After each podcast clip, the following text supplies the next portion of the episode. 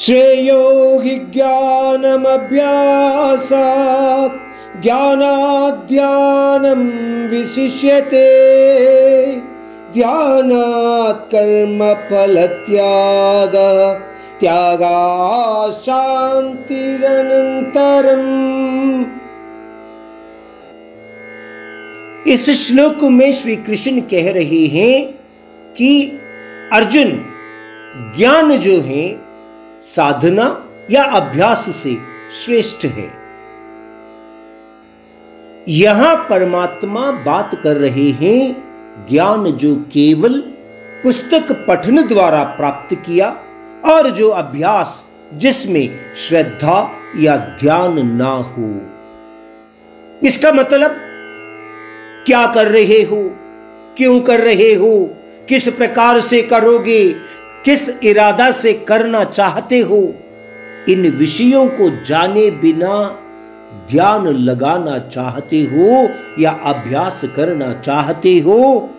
उस ध्यान में निश्चल भक्ति दिखाई नहीं देती है।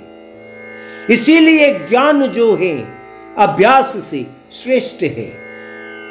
आगे परमात्मा कह रहे हैं तपो ध्यान ज्ञान से भी अधिक है।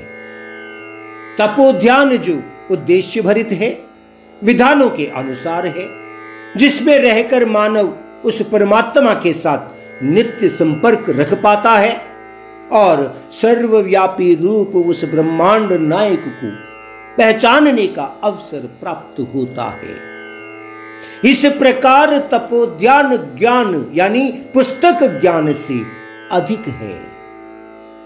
आगे श्री कृष्ण कह रहे हैं कि कर्म फल त्याग निश्चल तपो ध्यान से भी बढ़कर है अर्जुन। जो मानव कर्म फल में अनासक्त होता हो, उसे मानसिक शांति मिलती है।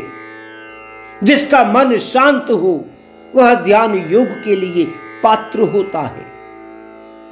संक्षिप्त में समझाए तो यह कह सकते हैं कि ज्ञान निश्चल तपो ध्यान और कर्म फल त्याग। यह सब एक के बाद एक प्राप्त होने वाले हैं।